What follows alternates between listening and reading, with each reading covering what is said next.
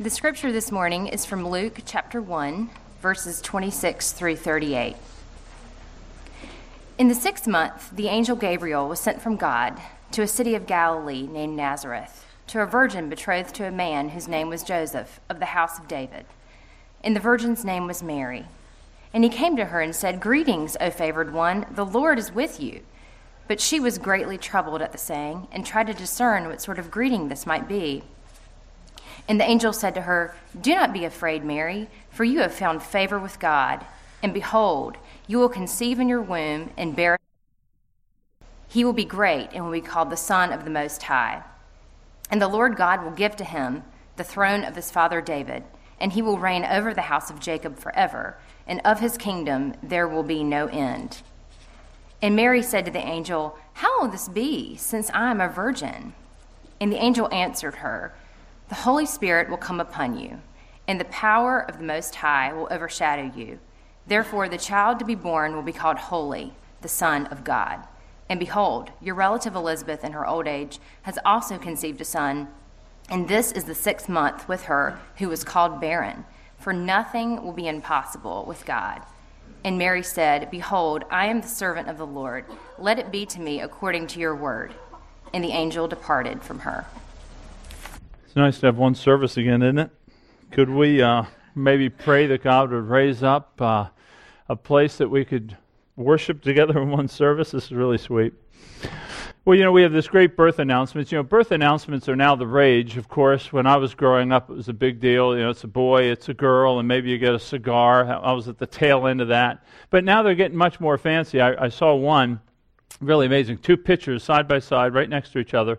The first one showed a woman who is leaning towards a commode with morning sickness, and the husband saying, "We're having a baby."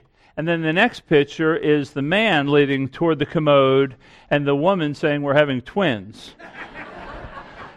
I thought that was very creative. Well, a lot of creative ways to announce a birth. This, though, is not just creative, but it's absolutely unique how God has chosen to announce the birth of his son. Now, we've been looking over the past 4 weeks at these witnesses to the birth of Jesus. Our desire is to try to not discover, but really recover the meaning of what Christmas is about. Why did he come dwell among us? That's the question. And so we've gone to these eyewitnesses, people on the ground, people that saw. So we looked at Joseph, we looked at the Magi, we looked at Herod, and today we're going to be looking at Mary. Now, Mary obviously has a unique perspective as the mother of Jesus, and we find her testimony in the Gospel of Luke. Now, Luke must have interviewed Mary because she has unique details to not just the announcement, the birth of Jesus, but even John the Baptist. And so it's going to be through the lens of Mary that we look. And a few things that we see in this passage that Rachel read is that, first, she was chosen by God for this role. So God graced her. He chose her for this role. And then secondly, we're going to see that she was the first to hear this unique message. Radically unique, to the greatest mystery, this message. And then thirdly, that she accepts this call, that she accepts to walk out all that God had planned for her. So first, we look at Mary, chosen of God. You notice how the scene opens up. The scene opens with God sending an angel, not Clarence, named Gabriel. And Gabriel goes to Mary. Now that should shock you that he goes to Mary, because Mary would be the last person that you would think an angel would go to. Passing by Jerusalem, going to Nazareth, there's nothing about Mary that warranted this. Mary was most likely poor, not having a lot of wealth, being in a small town, few opportunities. In fact, we find later in the gospel when they go to the temple to dedicate the child, they didn't even have enough money to do a regular offering. So she was poor. In all likelihood, she was illiterate. She couldn't read. Most women of the day were not taught to read, wouldn't have any formal training except that which was in the synagogue and maybe within the home.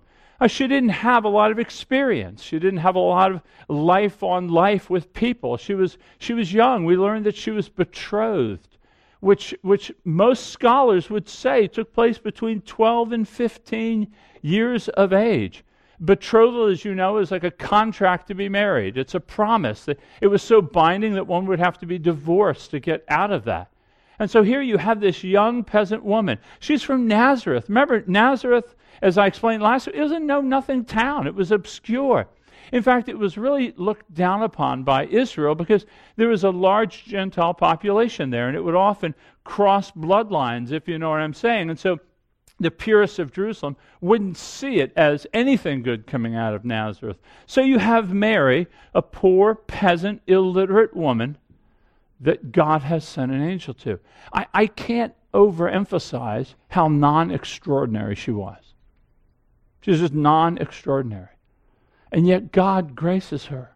God sends an angel. He sends Gabriel, mentioned in Daniel. Now remember, when you talk about Gabriel, push out of your mind the chubby cherub, you know, the prepubescent face, the undersized wings that somehow can keep the angel. Push that out of your mind. Gabriel appears to her, sent by God. And he says to her this greeting, O favored one. In other words, O graced one. You have been graced. You've been chosen by God. God has elected you. He's chosen to use you. And he's even chosen to share his presence with you. The Lord is with you. Now, but before I explain some of that, let me just pause, because I was raised in the Roman Catholic Church. Perhaps some of you have been exposed to the teachings about Mary that often go well beyond the text. You know, Mary is seen, at least as I was raised, as one to whom you could pray. She was full of grace, and she was the dispenser of the grace, and that's why you would seek her in prayer. Now, let me explain that this little twist happened most likely because Jerome, a church scholar in the 4th century, when he was translating the Bible into Latin, he saw this phrase and translated it, instead of O favored one, he translates it full of grace.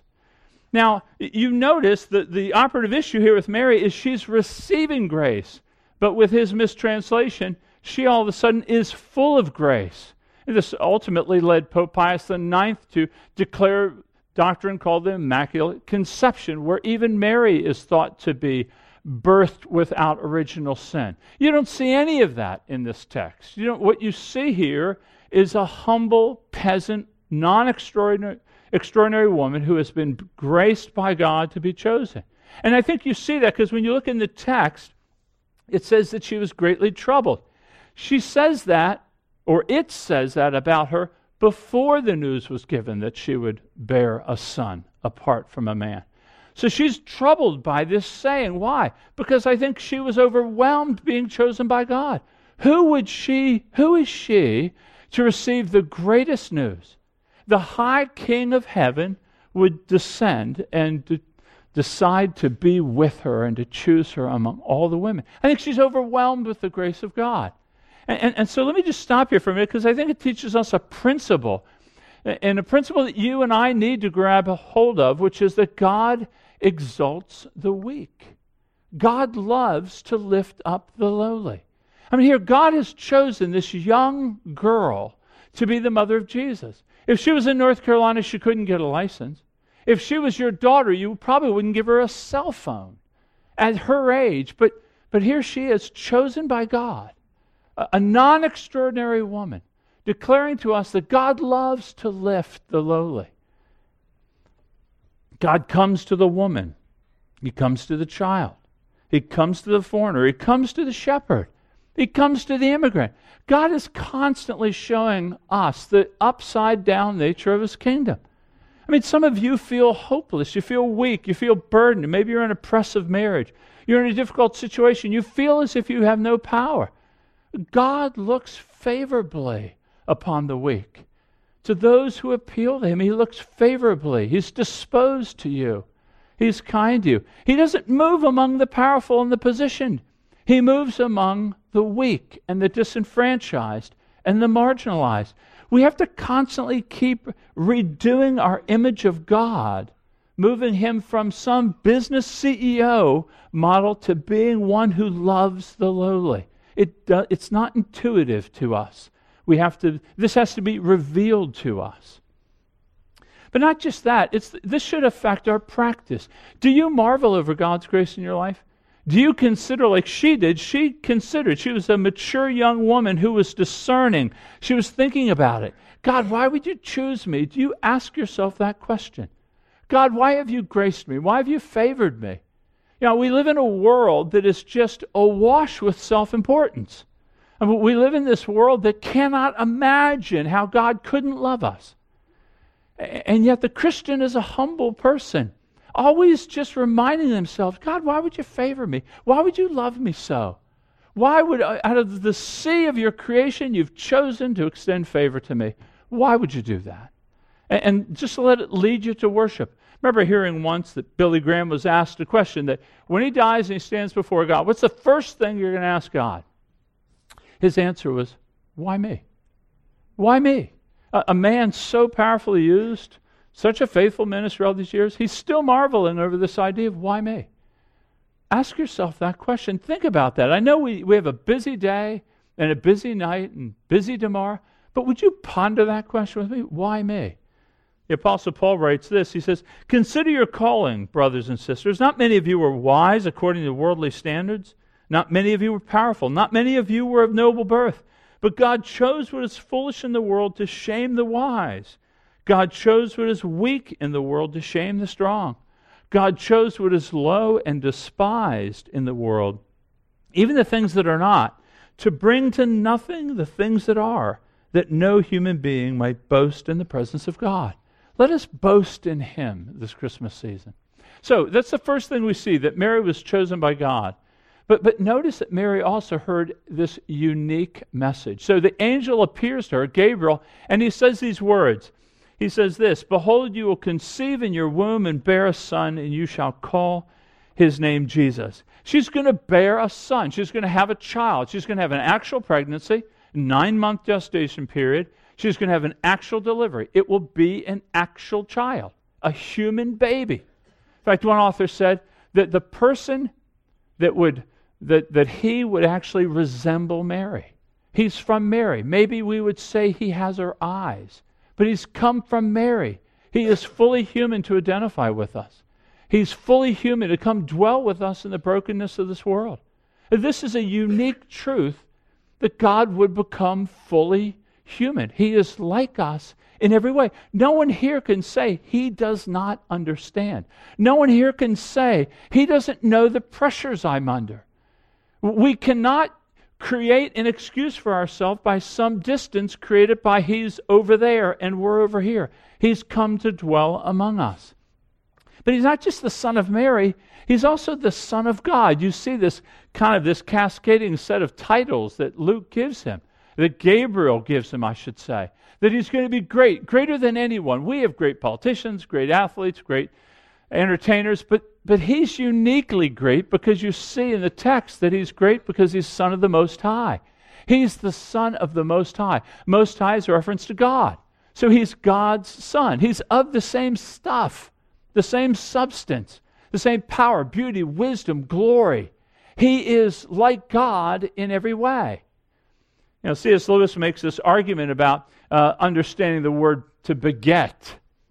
And he says this, he says, we don't use the words begetting or begotten much in modern English, but everyone still knows what they mean. To beget is to become the father of. To create is different. It's to make.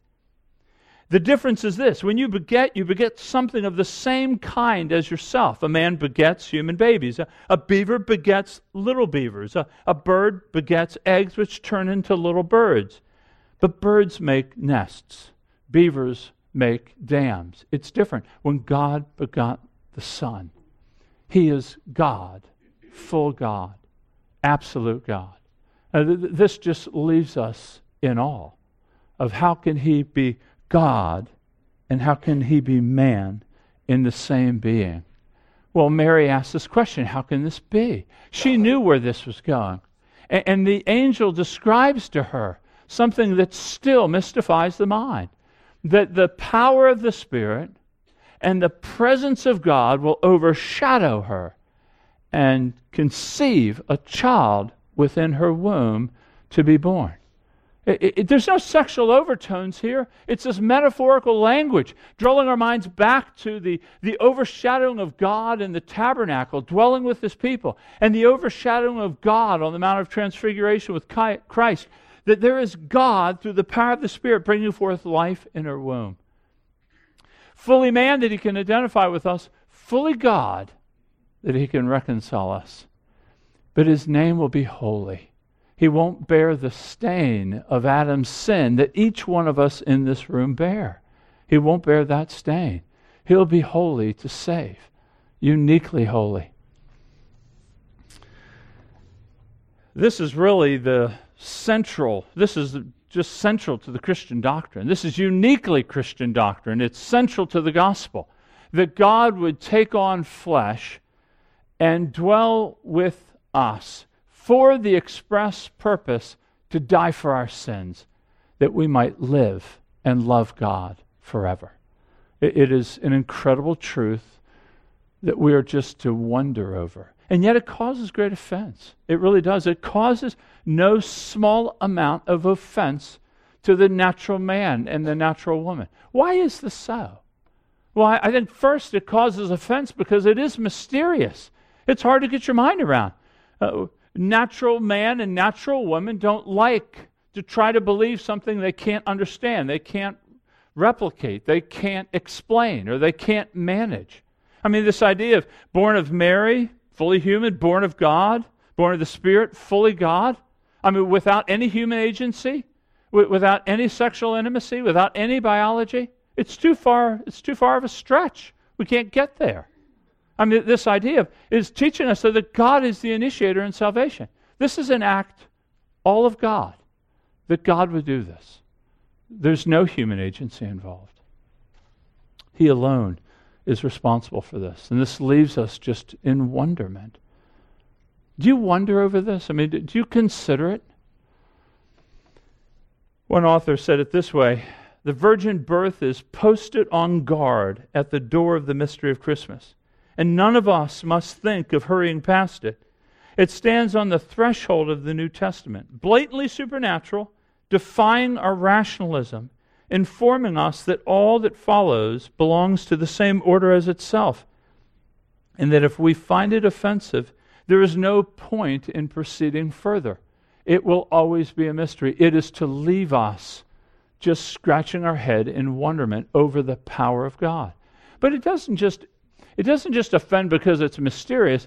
It also offends because of the message. The message is that we need to be saved. The message is that all of us cannot self-redeem.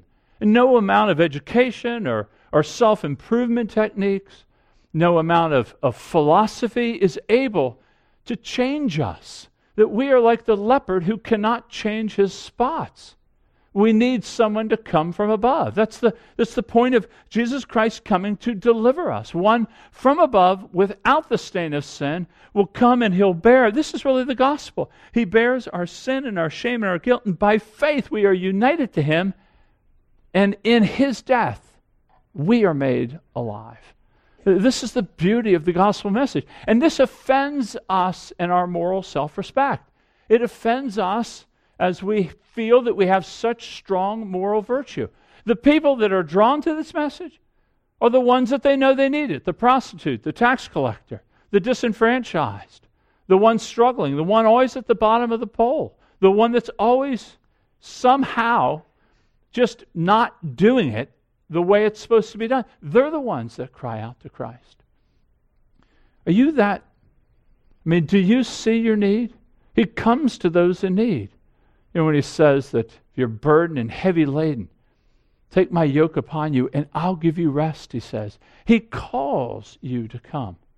But not only is it a difficult doctrine because it's mysterious in the message, but also because of its demands. You know, we've romanticized, we've kind of sanitized Christmas. You know, we kind of have the scene in our mind where there's the manger and kind of has a yellowish hue to it, like an amber glow. And the cattle are around, and it's warm, and it's kind of sweet. Mary doesn't look like she just had a baby.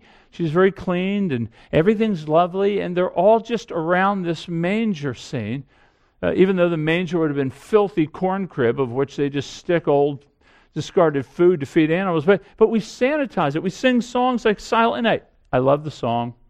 You don't need to worry about it. We will sing it. But all is calm, all is bright, round young virgin, mother and child, holy infant, so tender and mild, sleep in heavenly peace. It sounds like a Rockwellian scene. And the reality of it is, he came to be a king. He is bringing an invasion from heaven to establish his kingdom on this earth. This is very threatening news. This should cause us to tremble. Herod got it right. He was threatened. He should have been threatened. The demon, when Jesus approached him, he said, "What do you have to do with me, Son of the Most High?" He uses Gabriel's words. He knows he's the king that is coming. We should be threatened. This rattles our pans. Those of us who want self-rule and autonomy and individualism, this is a huge threat to us. This is a challenge to who you are. You and I are not kings of our kingdom or queens of our kingdom. No, he has come to establish a kingdom, and that rocks our world. So there's a lot of reasons why this is so offensive at this time of year. You know, we worry about, remember 10 years ago, and Brandon even referenced it in his prayer, 10 years ago, the big hubbubaloo, it was Walmart wasn't saying Merry Christmas anymore. Trust me, you don't need to worry about Christmas. The traditions may change. Christmas will exist. He will come back and consummate his kingdom. There is no threat to the kingdom, whether they say Merry Christmas or not. It's a nice thing to say. I enjoy it. Doesn't threaten the reality that we celebrate today. So you have here this, Mary's been chosen by God. Marvel over that. Why her? She was in need of grace just like we. Go read her song in the next 20 verses ahead after the passage that we read. Just read her song. She is a woman in need of grace. And she received it just like we've received it. And she was a woman that was given a message of great mystery that we're still called to consider and think over. That Jesus, fully God and fully man, has come to dwell with us, but to die with us that we might live with him forever. Again, Lewis says, the Son of God became man so that men and women might become sons and daughters of God. That's why he came. But the last thing we see is that Mary responds to this call. And here's where she is an example for us. It's a beautiful thing to see Mary accept the call. So she says, two things you're going to see in Mary's behavior. One is she has a faith in the Word of God, and then she has a humble submission to the will of God. Her faith in the Word of God, she says to the angel, "How can this be since I'm a virgin?" Now, Mary is not acting in disbelief here. Mary has honest doubt. She's trying to put it together. She understands it's impossible to have a child apart from a man. And so she's just asking, how can this be? And of course, we see the angel respond with graciousness and says, well, and he explains that the power of the Spirit and the presence of God will overshadow you, and he explains it. But now he does more than that. Do you notice what he says about Elizabeth? He's giving her confirmation that she can go check it out. Go see your cousin Elizabeth. She who is barren is now with child, 6 months, as a confirmation to the unique word he just gave her. And then he says to her, nothing's impossible for God. Nothing. She knew what was biologically impossible, but now he introduced, but God's not limited to our biological rules. There is nothing impossible. In fact, Mary is kind of set up as a contrast to Zacharias before. If you read the passage before, Elizabeth's husband was a priest. And both, when the announcement of John the Baptist came, and then the announcement of Jesus came to Mary, they both saw angels. They both were told about miraculous births. They both were unfit to have a child, one barren, one a virgin. And they both asked, how can this be?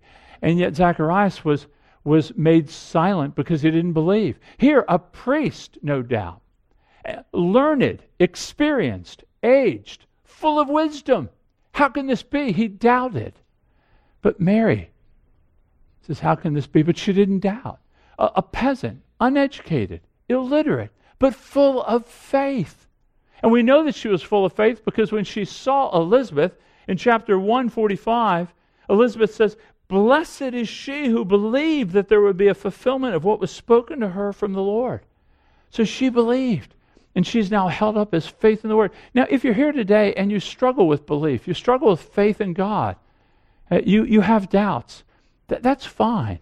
You know, Tim Keller gives this helpful distinction between honest doubts and dishonest doubts. Honest doubts are those doubts where we're humble about it. We don't know. We have some sincere questions. We want to ask questions. But an honest doubt is marked by being willing to handle answers that might be challenging. A humble doubt is one that recognizes they don't know everything, and they're questioning it in sincerity because they want more information. It's altogether different than a dishonest doubt. A dishonest doubt is one that would be much more arrogant, much more assertive, much more closed-minded. And this is what I believe. Kind of defiant in a way, like, God, if you want to prove it to me, you can prove it to me. Kind of standing level, eye to eye with God, saying, yeah, you can show me if it's right or not. That kind of doubt is a dangerous disbelief. Some of us do fall into doubt over pain and suffering. Many of you have experienced struggles in life, and it does bring about some questions, and that's all right. It's all right to ask those questions. But there is a doubt that is not evidential. In other words, it's not, I'm doubting because there isn't enough evidence in my life. We doubt because it's more moral. I don't want to change. I mean, I don't want to submit my life to God. I don't want to contour my life to His Word. I don't want to do it. I'm loving the way my life is, and I want to live it the way I want to live it. And so much doubt is this disbelieving, dishonest doubt. They're not looking into things. They're not holding their heart open. They're not considering that there might be truths beyond their own experience. I would warn you against that. The Christian knows that faith pleases God. So if you are here and you're struggling, it may be a difficult time of the year for you. It might be the first year that you're experiencing without someone that you love. Or perhaps it's just conflicted relationships or troubling marriage or situations ahead that you're just uncertain how you're going to get through it. Can I ask you to meditate on this? For nothing is impossible with God. I don't mean that as a presumption that God's going to do whatever you think He needs to do. That's not what I'm saying. But that you would reformat your mind to see that God is so far above and beyond all that we can even ask or think, that you would just dwell on His power and that nothing is impossible with Him, and that you would submit yourself to Him in faith, trusting that He'll bring what you need. And what I mean by this is you just even getting quiet with yourself and reminding yourself, God, I know, both in creation, but now mostly in Christ, there is nothing that you cannot do. I want to entrust myself to you. And for those of you who are even thinking about Christianity, you're interested in it, we come to God in the same way. God, reveal yourself to me. I want to seek forgiveness. I want to be reconciled to you. And it's as simple as just appealing to God for mercy. But you see, so Mary has faith in God's Word, but she also has a humble dependence on His will. Look with me at 38. I mean, in verse 38, it's probably one of the most remarkable verses in the Bible. She says, I am the Lord's servant. Let it be to me according to your word. It's incredible. I am the Lord's servant. What humility. She's just been chosen to bear the Son of God. And she says, I'm your servant. I'm your servant. Let it be to me. Now, this would be bringing on into her life something incredible. If she were to be pregnant without a husband, she wouldn't just face the scorn of a culture. She could face the stoning of a culture. Not only that, but what would Joseph do? Joseph's going to buy into... She doesn't know Joseph is going to get an angel. Is Joseph going to buy into, I really am a virgin? I saw an angel, and this is what he said to me. How many men would just say, oh, okay, thanks, that helps me, and just move on, and we'll go ahead and get married? I mean, can you? She was putting her whole life on the line, submitting to God. All her security, all her significance, all of it was going on the line. I'm going to humbly submit to God. And you see that that's the fruit of faith. She has faith in God's Word, which bears the fruit of obedience, humble submission. Let me just ask you, where is God calling you to submit? Where is God calling you to trust that nothing is impossible? Is it to move into some ministry? Is it to maybe be more declarative about your faith with a family member over this time? Is God able to help you? Maybe it's something in your life that you have been wrestling with God over. Maybe a sin that you've been holding on to or something you haven't been doing. Can you say that nothing is impossible with Him? Let it be to me according to your word. And just submit yourself to God. Maybe some of you are considering missions and you just don't see how it's all going to work out. Can you just submit yourself to God? This is the response to Christmas. Faith in His word that He's given us a Son that has died for us that we might live with God forever. But also in this life now, this humble obedience and reliance upon Him. He's going to, the Spirit, if you're a Christian here, the Spirit will move on you, prompting you. Will you respond and say, let it be to me in accordance with the direction of the Spirit? I encourage you to do it. That would be a great response to Christmas, walking by faith in humble obedience as its beautiful fruit. So let's just take a minute now. We've seen Mary chosen. We've seen Mary hear the message, and she responds. May we be in many ways like her. And we'll take a few moments now, and it's a time perhaps of confession of sin over conviction, or perhaps it's a time of just thankfulness over what God has done for us. And then I'll pray for us.